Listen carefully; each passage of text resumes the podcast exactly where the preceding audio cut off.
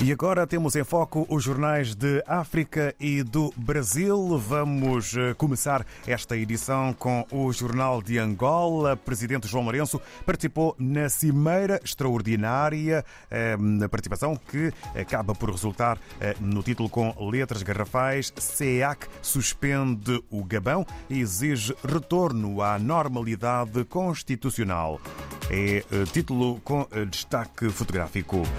Ainda também com uh, imagem suporte Esperança da Costa, recebida pelo presidente William Ruto. Cimeira no Quênia debate financiamento para prevenir as alterações climáticas. Sobre o primeiro dia de aulas, fraca presença de alunos marca regresso às aulas. É também assunto que faz manchete na capa do Jornal de Angola.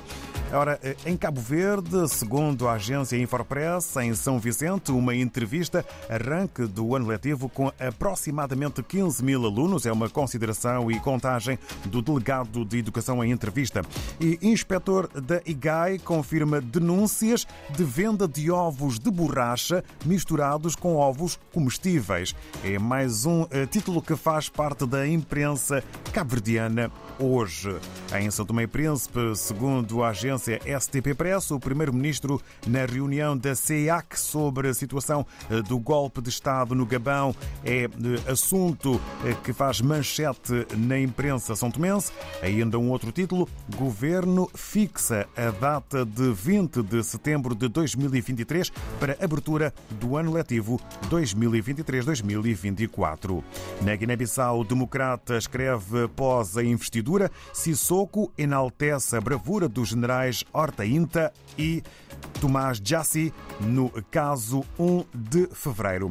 E o ministro da Justiça defende descentralização das celas. É um outro título eh, para a imprensa guineense. Vamos até ao Brasil, olhando para o Globo sobre o combate ao endividamento.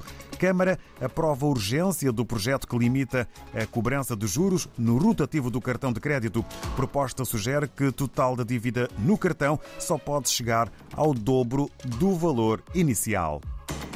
No caso das joias, o Ministério Público, junto ao TCU, pede devolução imediata de presentes recebidos por Bolsonaro na presidência. São assuntos que marcam o Globo na edição de hoje.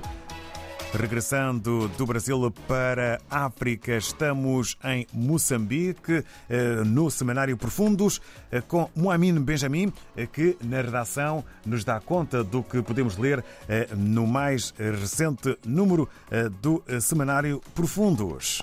Os Estados Unidos da América, através da USAID, Agência para o Desenvolvimento Internacional, anunciaram um novo portfólio agrícola para promover o crescimento econômico inclusivo e reforçar os sistemas alimentares nas províncias de Nampula e Zambésia, Moçambique são 170 milhões de dólares, correspondentes a cerca de 10.880 milhões de meticais, a serem investidos para ajudar Moçambique a construir sistemas alimentares inclusivos, resilientes e sustentáveis.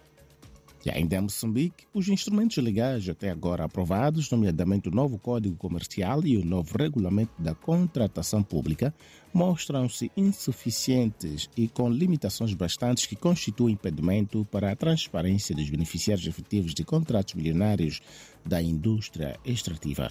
O Centro de Integridade Pública, uma organização não governamental, publicou recentemente um estudo, o qual apresenta rostos da elite moçambicana que se beneficia dos milionários contratos da indústria extrativa.